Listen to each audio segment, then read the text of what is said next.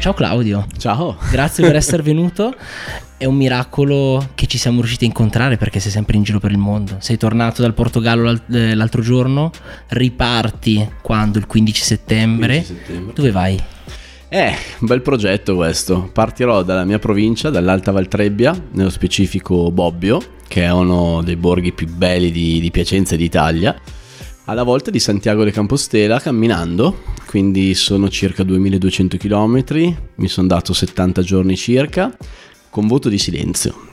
Questo perché voglio lanciare un messaggio, ho fatto un anno e mezzo dal ritorno del mio giro del mondo a parlare solo io, anche adesso in intervista sto parlando io, e voglio mettermi all'ascolto. Quindi il messaggio è torniamo ad ascoltare le, le, persone, il messaggio social che manderò anche in questi due mesi e mezzo di, di viaggio saranno questi e Santiago mi era sembrata una pecca troppo grande nel mio curriculum vitae, quindi dovevo il prima possibile risolverlo. Ho detto, va bene, il primo viaggio che faccio di nuovo in solitaria è Santiago, lo faccio nel mio stile, quindi partendo dall'Italia e con voto di silenzio. Sarà un silenzio anche social? No, assolutamente no, potrò scrivere e in questo modo comunicherò con le persone, semplicemente non parlerò quindi non darò, non darò fiato alla bocca eh, e mi porrò appunto all'ascolto delle persone che incontrerò sul cammino e lo documenterò quasi quotidianamente sui social, però diciamo che mentre adesso io pubblico tutti i giorni qualcosa, mh, mm, mi prenderò la libertà di pubblicare quando voglia. Eh, quando me la sento senza più darmi beh, neanche adesso l'obbligo però mi piace che i miei follower al mattino quando vanno in ufficio vedono la foto di un posto in giro per il mondo e a loro piace però in questo viaggio mi prendo la massima libertà di postare magari 5 foto al giorno e poi star zitto una settimana. Vediamo, vediamo quello che succede. Allora, per chi non conosce Claudio, Claudio sulla sua biografia c'è scritto che è un viaggiatore, punto. E lo è sempre stato. Ah, ed è anche stato un bancario per caso. Okay. Io ho visto una, una, tua foto, tra l'altro, di quando, sei, di quando eri bancario. Sì. Cos'è rimasto di quel Claudio oggi? Ma credo l'organizzazione, eh, la, la, forma mentis capace di, anche di pianificare e gestire un viaggio come è stato quello del Giro del Mondo, perché a mille giorni devi gestire anche l'economia, cioè il budget che hai, io mi ero dato 15 euro al giorno, poi da bancario ho fatto un errore clamoroso perché in realtà euro, l'euro due mesi dopo che ero partito è crollato, quindi il mio potere d'acquisto è sceso di circa il 30%, però evidentemente la carriera bancaria non era il mio campo.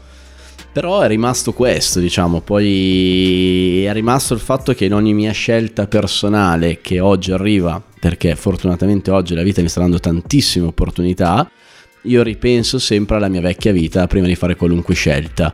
Eh, perché penso, ok, mi sta arrivando questa opportunità, mi fosse arrivata quando lavoravo in banca, cosa avrei fatto?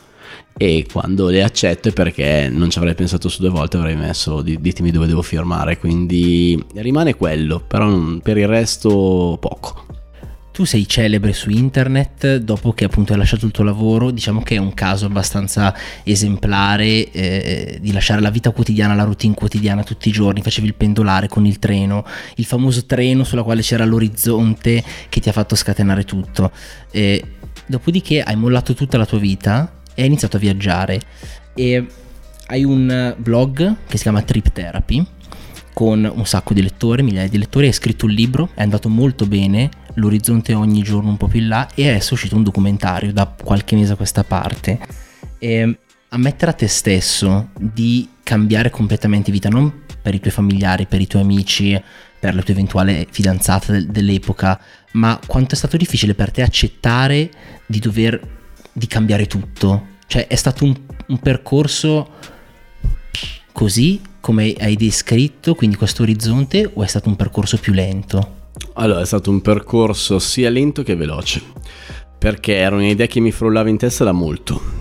Uh, cercare una soluzione, un cambio di vita, cioè io mi rendevo conto che quella vita non mi rendeva felice poi c'è stato quell'orizzonte sul treno che mi ha fatto capire che era il viaggio la chiave e che avrei dovuto percorrere quello.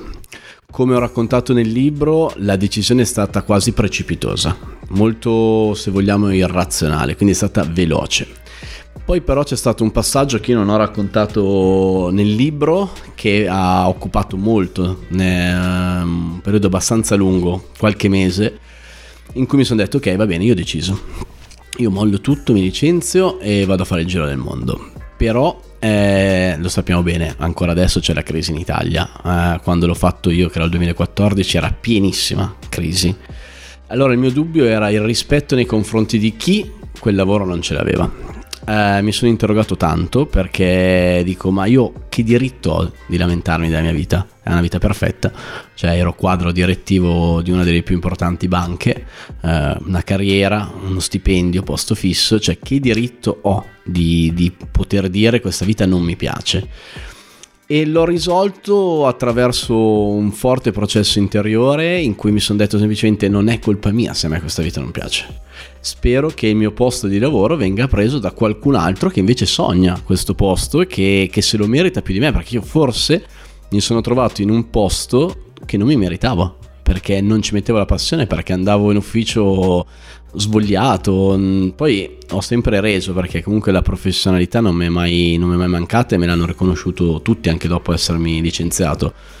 Però questo aspetto è stato secondo me il passaggio più difficile perché poi promuovere la cosa su internet, quindi dire mollo tutto e vado, ha attirato anche ovviamente ne parlavamo prima tantissima invidia tantissimi haters che dicevano sì se lo può permettere perché? Sì chissà quanti soldi si è fatto questo lavorando in banca. Non è questo. Però hai dimostrato anche che si può fare si può veramente inseguire eh il sì, proprio sogno. Io ho provato a farlo con 15 euro al giorno. Cioè 15 euro al giorno per mille giorni, la matematica è semplice e voglio dire la maggior parte delle auto qua fuori costano di più, quindi è una cifra che se uno vuole fortemente realizzare quel sogno, che non è detto che sia il sogno di tutti, eh, allora è il mio sogno, eh, si mette lì, risparmia, li mette da parte e poi lo fa. E io volevo dimostrare, dimostrare, volevo testimoniare quello, io non volevo dimostrare niente a nessuno, neanche a me stesso, però testimoniare che un cambio di vita era fattibile per di più con un problemino fisico non indifferente, allora ho detto sì, voglio testimoniarlo, voglio raccontarlo. Sì, perché tu sei inaspettatamente, diciamolo, diabetico, perché di solito chi eh, pensa a questa malattia pensa sempre eh, a persone che si precludono troppe cose, forse. Decisamente. Io volevo anche parlare eh, in questa intervista e forse dividerla in due parti. La prima per tutti, sì. la seconda invece per noi diabetici, okay. okay. dando per scontato magari dei termini e delle cose che uno, uno, che non è diabetico, una persona che non è diabetica non sa. Certo. Ok, quindi eh, la tua esperienza, quella che ti, ha, che ti ha lanciato poi sul web è stata quella dei mille giorni. Da dove è venuta l'ispirazione? Beh, è venuta da un... prima di tutto da un libro, Tiziano Terzani, Un indovino mi disse perché quando ho deciso di fare il giro del mondo la prima idea era di raggiungere l'Australia senza aerei perché io all'Australia devo tantissimo, lì è nata la mia passione, la mia voglia di, di viaggiare. Volevo regalarmi questo viaggio per i 40 anni, prendermi un'aspettativa e dire costi quel che costa, famiglia non famiglia, io a 40 anni mi prendo 6-9 mesi e lo faccio. E poi mi sono detto, eh, ho 32, chissà come ci arrivo a 40, no? E ho detto no, lo devo fare prima. E poi perché solo l'Australia? No, il giro del mondo intero. E lì mi sono detto però non deve essere una vacanza, non può essere un capriccio, deve essere qualcosa che io mi sudo, che mi guadagno. E allora in quel periodo, anzi qualche anno prima avevo letto questo libro di Terzani e mi è frullato in testa l'idea di farlo senza aerei per riappropriarmi del tempo e delle frontiere, perché poi a me quello che in, intrippava di più nella mente erano le frontiere. E a me passare una frontiera in aeroporto non mi dà nulla mentre invece affrontare una frontiera terrestre, avvicinarsi, i paesi di confine e le, le cittadine sono dei microcosmi molto particolari. E chiaramente Terzani la raccontava bene. E quindi ho deciso di, di seguire questo filone del senza aerei. I mille giorni invece è nato quasi per, eh, per, gioco, perché come hai detto giustamente te ha fatto un clamore mediatico importante ancora prima della partenza un giornalista mi chiama, facciamo un'intervista e dice quanto tempo ci vuole a fare il giro del mondo senza aerei, cioè quanto tempo è budgetizzato. Io dico ma due anni e mezzo, tre circa. Quindi diciamo mille giorni. Drin, marketing, hashtag, mille giorni around the world. E allora è venuto poi così, mano a mano, visto che quando ero in Sud America e avevo prenotato il cargo mercantile per arrivare in Africa, più o meno quella cifra coincideva, anziché tornare nel giorno 990 o nel giorno 1011, sono tornato il giorno 1000, però diciamo che è stata un'imposizione degli ultimi due o tre mesi. Io l'ho sempre detto, però intendevo circa, non ho mai inteso spaccato puntuale. Poi cadeva pure di sabato, quindi gli amici erano pure la giornata libera. ho detto perfetto, è un segno. Qual è l'insegnamento che ti porti dietro ancora nel cuore di questo viaggio? La ricerca della consapevolezza. Parte tutto da lì, parte tutto dalla, dalla consapevolezza di, di noi stessi, delle nostre potenzialità, dei nostri limiti, delle nostre opportunità, di, cioè che ti devi interrogare, devi, non, non puoi ascoltare solo quello che ti sta intorno perché quello che ti sta intorno ti condiziona in maniera inevitabile. Guardare dentro se stessi, scavare dentro se stessi, ricercare quelle verità anche scomode, rispondere a domande scomode è importantissimo perché io lo dico sempre, cioè è, a domanda sbagliata corrisponde risposta sbagliata. Quindi se ci interroghiamo, ma ci interroghiamo nel modo sbagliato, ci nascondiamo ancora dietro il fantomatico dito, mentre invece la consapevolezza di se stessi è, è, è tutto. Questo viaggio mi ha dato molto equilibrio, mi ha dato molta consapevolezza. Claudio in sé non è cambiato, eh, è sempre dico... stato un viaggiatore. Sì, ma soprattutto lo dicono i miei amici, sei il solito locco di sempre. Non, non, sono cambiato da quel punto di vista. Però prima quando andavo a bere una birra con gli amici, raccontavamo, di, ci parlavamo di certe cose, di certi argomenti, la mia vita non corrispondeva, non era coerente con quello che dicevo e pensavo. Oggi gli ho dato coerenza, ho toccato con mano certe cose, quindi ho la consapevolezza. E un momento in cui in questo viaggio particolare ti sei sentito veramente in difficoltà? Ci sono stati direi tre, fondamentalmente quando ho perso mio padre, che sono dovuto rientrare repentinamente in Italia e sono riuscito a salutarlo, però lì è stato un momento molto difficile, soprattutto la ripartenza, perché io sono ripartito due giorni dopo il funerale. Quindi lì è, stata, lì è stato forse il momento più difficile. Poi c'è stato un problema fisico la, la, dengue, ho contratto la dengue in Colombia che è una malattia tipo la malaria e lì non potevo dirlo a casa perché sennò figurati, cioè a casa sarebbero morti di crepacuore. Lì la sono dovuto gestire da solo e è andata bene e poi c'è stata una crisi personale in Argentina legata un po' a una serie di vicissitudini tali per cui volevo, volevo interrompere il viaggio, volevo tornare a casa, mi sono detto ma che senso ha tutto questo, i social, la condivisione, rendere pubblica la mia vita, ma chi se ne frega, io torno a casa, mi prendo un abbraccio da, da mio fratello, da mia madre, i miei amici, poi torno, chi se ne frega, cioè poi vediamo lì è stato un momento diciamo che lo considero di crisi perché stavo mandando a rotoli tutto eh, quello in, in, cui avevo creduto e che stavo lavorando però a un modo per prendere la rincorsa. Ti capita anche oggi di avere queste crisi chiamiamole crisi questi, questi dubbi no? soprattutto su un lavoro così esposto come può essere il tuo? No perché ho avuto delle risposte allucinanti eh, nel senso buono del termine Torniamo un attimo sul diabete al volo. Una bambina di 8 anni mi è corso incontro dicendomi ma che figo è avere il diabete. Perché ha visto una storia come mia. Allora già questo vale tutto.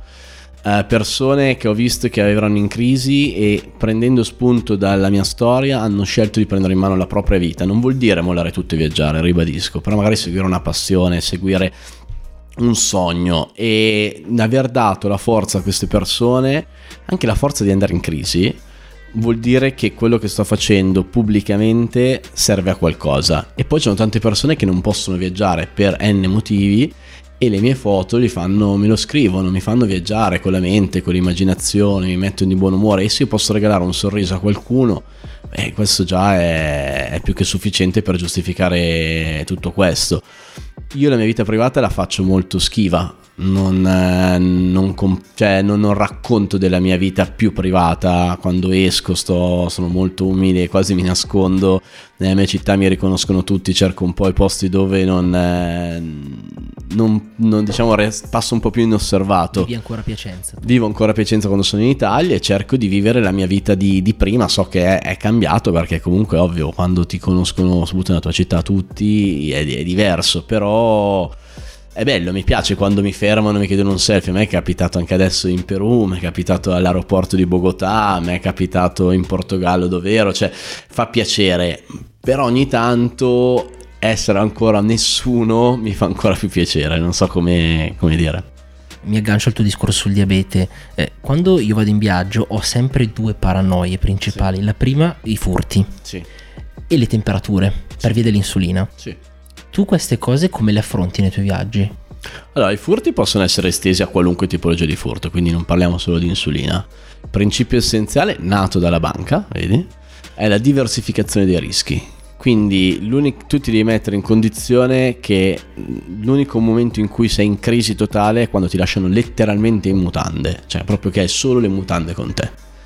Quindi io giravo per esempio andando a questo punto nello specifico sull'insulina, ma può essere esteso anche alle carte di credito per esempio, eh, con una scorta grande nello zaino, quello classico da backpackers, una scorta un po' più piccola da circa un mese nello zainetto che portavo davanti con il materiale tecnologico, quindi quello a cui mh, prestavo maggiore attenzione. Che non è poco comunque un mese di scorta di insulina. Sì, però insomma, dai, alla fine sono due confezioni di penne, una di, di basale, una, una di rapida, ci fai più o meno un mese, comunque 20 giorni, cioè il tempo comunque di riuscire a gestire una, un eventuale ehm, rifornimento nuovo oppure di tornare a casa, voglio dire, anche quello.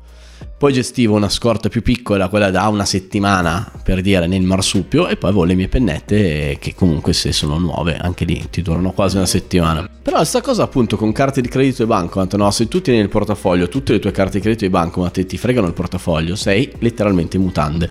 Se tu invece giri con un- una carta e un bancomat, giusto per l'esigenza quotidiana nel portafoglio, e gli altri, uno lo metti in uno zaino, l'altro lo metti in un altro zainetto, l'altro lo metti nel marsupio, ti devono lasciare in mutande perché tu rimani senza soldi. E il concetto è su tutto quello che diciamo serve di più, tenerne, tenerlo bello controllato. Il passaporto. Il passaporto in originale io non ci giro mai. Giravo con una fotocopia e poi avevo fatto la scannerizzazione del, del passaporto e mandata alla mia mail. Per cui avevo sostanzialmente, è vero che è uno solo, ma quello non lo tiravo praticamente mai fuori se non alle frontiere, dove dovevano timbrarlo negli hotel, negli ostelli, dovunque dovevo tirare fuori il passaporto con la copia. Succedeva qualcosa, ero per strada, avevo il cellulare, facevo vedere la foto. E in questo modo riduci i rischi. E per le temperature invece? Di temperature ho letto con attenzione il foglietto informativo. Perché il foglietto informativo parla di 28 giorni a temperatura ambiente e mi sono preoccupato del fatto che, eh, diciamo, questi 28 giorni si ricaricassero una volta che la metti in frigo, ed effettivamente così. Eh, bisognava evitare le temperature estreme. Quindi ho avuto qualche problema in Patagonia dove l'insulina non faceva effetto perché dormivo in tenda a meno 15. Oh, non ho fatto altro che dormire con l'insulina, quindi mettermela sotto la felpa, addosso di notte. E nel deserto del Sahara, dove quando mi fermavo a mangiare, perché ero con un cameriere e due dromedari, abbiamo fatto 187 km per 5 giorni, non c'era ombra, eh, ho messo l'insulina dentro una busta di plastica, l'ho chiusa bene, gli ho legato una corda, perché la corda nello zaino ci vuole sempre per n motivi ho fatto una buca e con una corda che usciva fuori così non la perdevo e bastava mezzo metro di buca per tenerla non dico al fresco ma quantomeno non sotto le temperature di 40-45 gradi del, del deserto del Sahara ma per tenerla a 20-25 stati 5 giorni, 6 giorni e poi dopo sono andato di nuovo in una situazione civile dove nessuno mi ha mai negato un frigorifero, ma mai, neg- mai chiesto un bat, un diram o una corona per, per mettere l'insulina in frigo, quindi nessun problema, mattonelle di ghiaccio, insomma poi un'altra cosa molto utile sono i fogli di giornale, imparata dai ciclisti e dai barboni.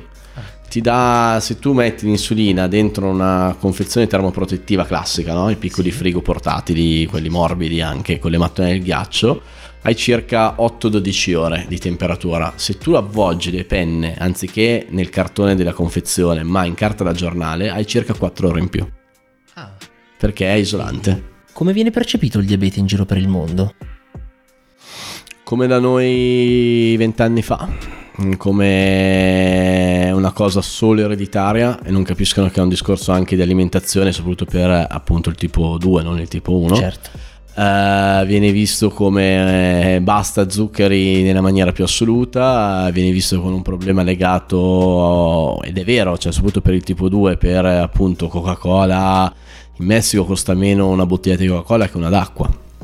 E questo è un po' paradossale, no? Quindi chiaramente aumenta l'obesità, aumentano i problemi di diabete il, il, tipo 1 c'è e viene un po' visto, sì, come da noi vent'anni fa, no? come una cosa che c'è ma non c'è in qualche modo. No? Adesso è, noi abbiamo più informazione e, e poi storie appunto come, come, queste aiutano anche a farlo conoscere, far capire che non è così uh, ostacolante a una vita normale. Cioè, No, infatti quello che mi piace eh, del tuo messaggio, di quello che trasmetti sui social, è che prima di tutto non lo strumentalizzi, sì.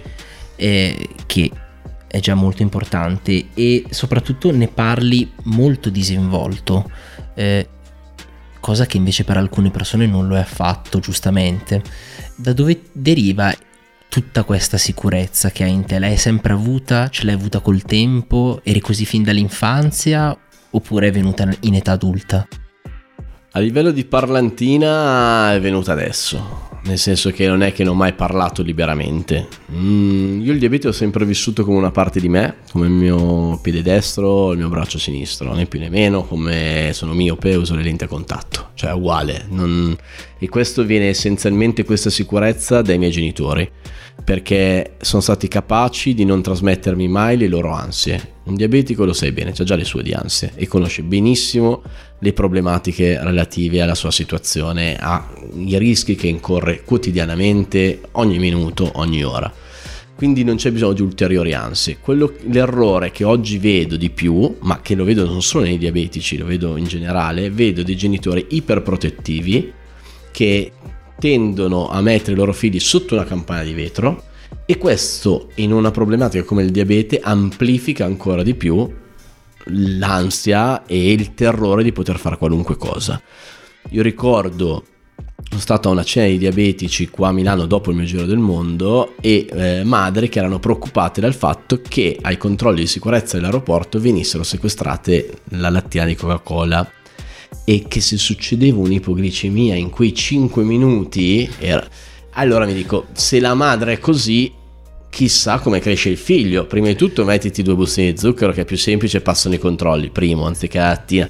E poi in quei 5 minuti, voglio dire, vai, arrivi, cioè nessuno in quei 5 minuti ha un'ipoglicemia tale per cui crolla e muore, voglio Ma dire. Mi viene in mente un tuo episodio che c'è eh, all'interno del documentario che è l'unico episodio in cui tra l'altro parli del diabete sì. ed è questo il bello, che lo sfiori come tema senza mai esserne il punto principale. No, no, del, no quello cerco tuo... sempre... Avevo paura all'inizio perché io non volevo attirare la... come dire, cioè, le grazie di nessuno per il diabete. L'ho sempre parlando col dottore mi dice guarda che ci sono persone che hanno paura a mangiare fuori la pizza con gli amici e dico ma non è vero fatti un giro su Facebook, sui gruppi e lo scoprirai. E io ce l'ho fatta e, e ho scoperto che è vero così. Allora dico, vabbè, una storia così può aiutare a, a, dare una forza in più e può aiutare soprattutto i genitori di ragazzi neodiagnosticati diabetici. Appunto mi veniva in mente l'episodio in cui dicevi che eri rimasto dopo questi giorni eh, in cammino, eri forse in Sud America. Sì. Che eri rimasto senza zuccheri sì. e quindi hai cominciato a tirare fuori noccioline, tutto, tutto quello che avevi. Quello dal punto di vista mio a me, a me personalmente crea molta ansia. Il sì. fatto di essere in un punto del mondo in cui non ho magari un bar e va bene, certo. ma non ho neanche lo zucchero dietro io. Beh, però se ci pensi, se tu ti fai un giro, un trekking alle tre cime di Lavaredo in Italia, ti può succedere la stessa cosa che è successa a me. Cioè, non c'è bisogno di fare il giro del mondo per trovarsi in quelle situazioni, anzi, quando mi dicono è pericoloso il giro del mondo, io dico no, perché io ero da solo e potevo contare solo su me stesso. Io do molte più cose per scontate a casa, nella mia vita quotidiana. Sono incappato in tre ipoglicemie gravi nella mia vita, mentre facevo una vita normale e non è mai successo niente nel giro del mondo, nessuna ipoglicemia grave, nessuna da, da star male, da avere l'ambulanza, eccetera. Ma è successo una in piazza eh, della mia città, un'altra volta mentre lavoravo in banca i primi, i primi tempi, l'altra non mi ricordo neanche più, ah un'altra a casa, a casa, dove lo zucchero ce l'hai, quindi dove dai le cose per scontate, mentre invece lì io dovevo contare su me stesso, dovevo tenermi monitorato bene e questo ha permesso che il diabete andasse meglio attività fisica tutti i giorni, la responsabilità verso la comunità diabetica, comunque c'era che se io fallivo tutti, ah vedi che un diabetico non può fare eccetera, quindi lo stimolo in più ad andare a buttare il cuore oltre l'ostacolo e questo mi ha permesso di gestirlo bene perché comunque è crollato del 20% il fabbisogno insulinico, una glicata che se non ricordo male era 6 o 8 quando sono tornato, quindi Fantastico. andava bene. Che invidia. e quindi insomma la trip therapy è vero che non è una cura per il diabete ma aiuta. Il momento più difficile in cui hai gestito la malattia forse è stato proprio quando lavoravi in banca e avevi una routine. Piuttosto che avere una vita completamente passami il termine, forse sregolata è la parola giusta. In realtà non è sregolata perché in realtà ti dai... Come, come ti organizzi oggi? Dopo i primi mesi, i primi mesi sono sregolati effettivamente. Poi quando incominci a capire che la tua vita è il viaggio, ti dai delle regole, ti dai anche lì delle quotidianità. È chiaro che è una quotidianità molto diversa. Io per esempio oggi non ho... Non, a momenti non so oggi che giorno è. Cioè per me che sia domenica, giovedì, martedì non cambia niente perché ho una quotidianità diversa, non più legata ad andare in ufficio, eccetera. Però è di svegliarsi al mattino, prendersi cura di se stessi, eh, lavorare sui social, lavorare sui video, scrivere, cioè è a tutti gli effetti un lavoro perché se non lo affronti così non ci riesci a vivere eh, nella maniera più assoluta. E poi devi stare attento perché quando sono tornato ti ho detto 6.8 di glicata, sì, appena tornato. Poi dopo, ma ovviamente dopo tre anni io sono un fan della pizza, cosa ho fatto? Le prime settimane mangiavo 5-6 pizze a settimana. La glicata è schizzata, certo. E al dottore, infatti, è un episodio molto divertente perché eh, ero ingrassato e mm, appunto la glicata era peggiorata. E gli ho detto: Dai, dottore, lo sappiamo, mi prescrive la trip therapy di tornare a viaggiare. Però è vero, tornando a viaggiare ho ritrovato il mio equilibrio, cioè il mio equilibrio è, è quello. Adesso a casa ci sto chiaramente più attento, è stato frutto di un ritorno dopo tre anni, sempre fuori a mangiare, sempre fuori con persone, toglierti qualche sfizio perché hai per tre anni hai fatto il vagabondo a mangiare della pasta in bianco quando andava bene, quindi se torni in Italia, oh, dire, lo sappiamo il paradiso culinario che è, quindi... e come sei riuscito a gestire cibi che non conoscevi? Eh, la tecnologia e l'aiuto di due professionisti straordinari come il mio diabetologo Stefano Genovese e la mia nutrizionista Alessandra Bosetti.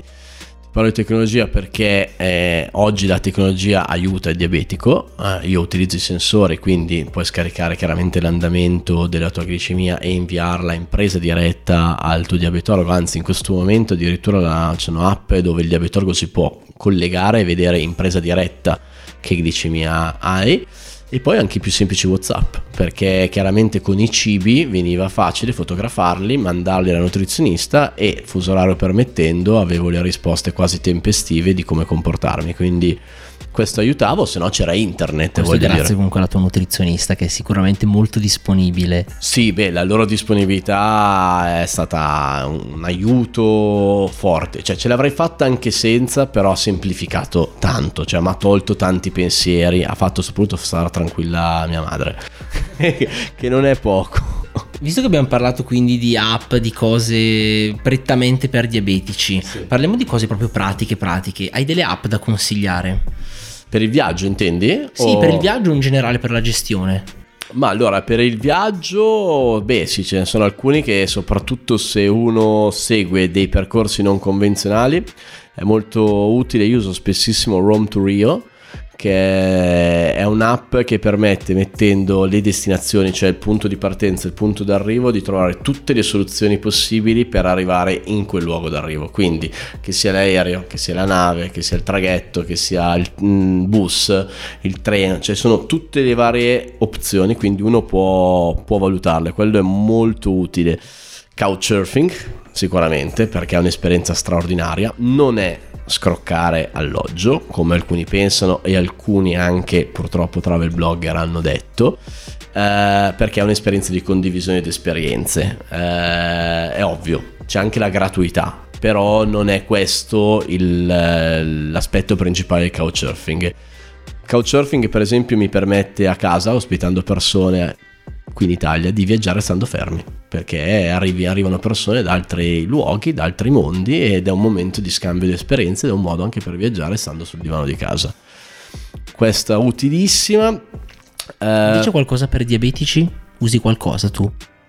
No, per diabetici uso Fat Secret che è molto utile per i calcoli di carboidrati, proteine, zuccheri, soprattutto per tenerlo monitorato, per capire magari se poi soprattutto con un Uh, diciamo con un assetto critico metti da una parte la tua curva glicemica settimanale al tuo consumo settimanale di carboidrati, proteine sugli orari eccetera non dico che ti fai la diagnosi da solo perché mai questo lo direi, nel senso da sempre passare da un diabetologo, però diciamo che da solo puoi avere la consapevolezza, torniamo alla consapevolezza, di capire dove magari stai sbagliando, dove puoi intervenire e poi avere una chiacchierata utile col tuo diabetologo per avere il confronto eh, che poi è effettivo se effettivamente quello che hai pensato e ragionato è, è giusto oppure no io uso iCarbo che per iPhone c'è e che ti dà proprio tutti, mm, sempre per diabetici si intende, eh, ti dà tutti eh, i valori e soprattutto i carboidrati che ci sono in ogni alimento, ma soprattutto per marca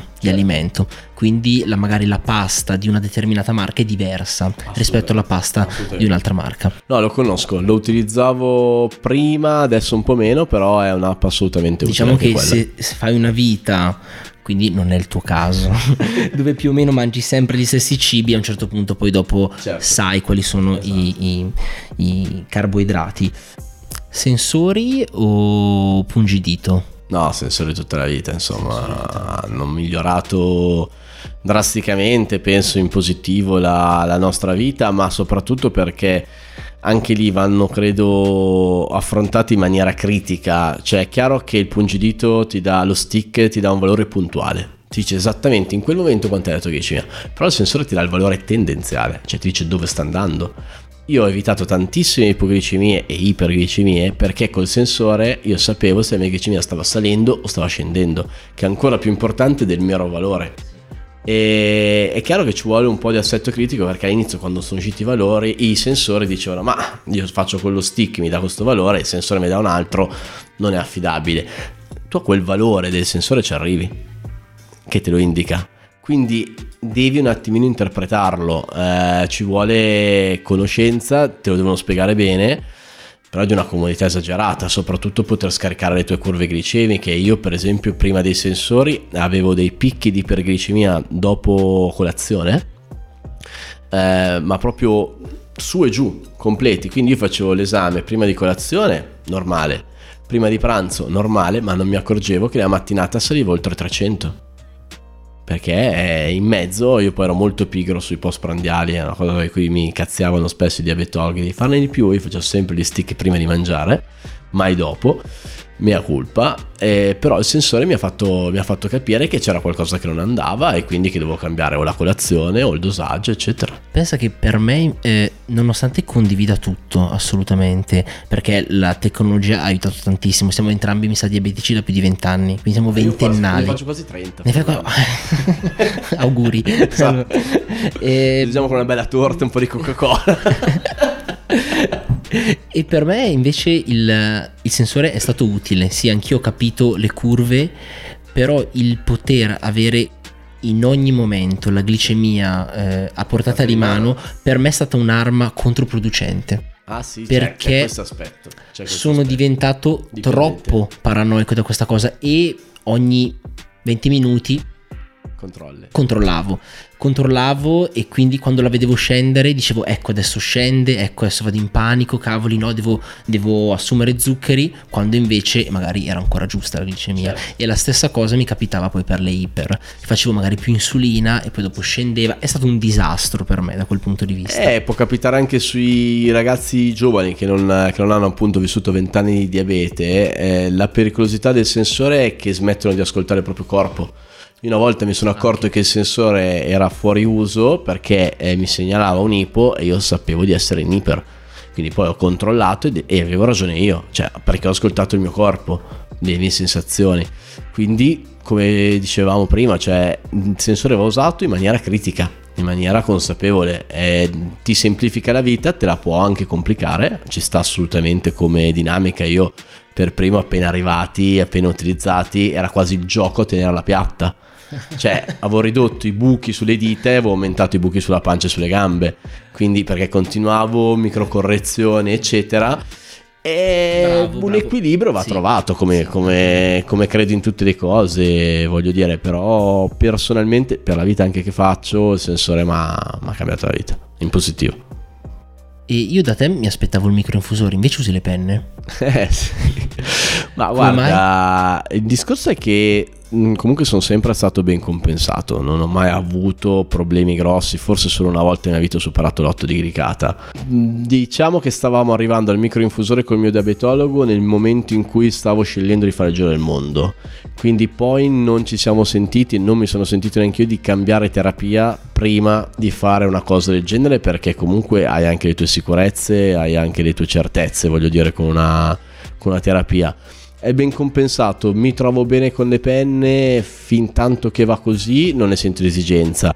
L'esigenza può venire sempre per un'ottica di testimonianza, nel senso che comunque mi potrebbe interessare provarlo per poterne parlare, cioè come stiamo parlando appunto adesso e dire, poi poter anche dire è meglio uno o meglio l'altra dal mio punto di vista, io questo non lo so, non ho mai non l'ho mai provato, non mai un, non sono mai stato restio a un discorso di, di microinfusore in quanto apparecchio attaccato al tuo corpo, no. Beh, è stato proprio un discorso che andavo bene così, quindi cambiare una routine che comunque dava dei risultati per qualcosa di incognita e tra l'altro appunto è comunque un apparecchio che ti porti addosso, quindi poi magari adesso mi dico di no, poi magari quando ce l'ho addosso dico ma mm, è un corpo comunque estraneo. Beh, non, non l'ho mai considerato, ma penso che lo considererò in futuro, cioè non me lo precludo assolutamente. È che viaggio troppo. non riesco a trovare. a- no, eh, finché non mi fermo, non riesco a trovare quel momento per poterlo provare. no? Non so come dire. Invece a chi sta guardando questo video, ci sta ascoltando, eh, quale acquisto consiglieresti sotto i 100 euro per viaggiare che ti ha svoltato la vita te? Un rotolo di carta igienica spendi anche meno di un euro. quello non deve mai mancare. e non solo per quello che pensi. L'ho usato anche come cuscino. Sì, ha molteplici usi, assolutamente. Tuo libro preferito di sempre? Eh, allora, allora, allora, direi Shantaram di, de- eh, di Roberts. Roberts, è tanta roba quel libro lì, tanta roba. L'ho letto recentemente durante il giro del mondo, mattone clamoroso, ma di una bellezza. Quello, quello è forte, c'è anche, vabbè, un indovino mi disse, pesa tanto e poi c'è anche Chatwin, eh, in Patagonia di Chatwin, le vie dei canti, è difficile sceglierne uno, però in questo momento se a bruciapelo direi Shantaram, Shantaram eh, è tutto anche perché comunque è basato su una storia vera. Ok, mentre che libro regaleresti, che non è quello che ti è piaciuto di più a te, ma quale libro regaleresti invece a una tua persona cara? Siddhartha di Armanesse, anzi Rifo, facciamo rifammi la domanda. No, no, no, la teniamo questa. La teniamo. Eh, allora, eh, man- regalerei un libro che mi è stato regalato da una delle persone a me più care, se non la più cara, che è mio fratello, che mi regalò anni fa, che è L'alchimista di Coelho. Perché racchiude in chiave simbolica, al pari anche di un altro libro a cui sono legato che è Siddhartha di Armanesse, tutta la chiave che sta nel viaggio, nella ricerca, nella consapevolezza e nel fatto che non è il traguardo, la destinazione, ma il viaggio stesso che ti dà ti dà il vero tesoro. Quindi sono favole quasi da bambino, di una semplicità inaudita. Io l'alchimista l'ho riletto in portoghese quando imparavo il portoghese in Brasile. E nella semplicità sta- stanno tanti messaggi e io dico sì, l'alchimista e, e Siddhartha di Armanesse secondo me sono i libri giusti da, da regalare alle persone a cui si vuol bene. I mille giorni sono stati la tua impresa più celebre su internet, nonostante Sì. tu faccia continuamente viaggi, sia organizzati sia per i fatti tuoi. Sì. Progetti per il futuro, i prossimi viaggi che farai da qui ad un anno, li hai già organizzati? Sì, allora, praticamente l'agenda è piena fino a settembre 2019. Adesso il 15 settembre parto per questo cammino di Santiago da, da Bobbio, quindi mi terrà impegnato due mesi e mezzo.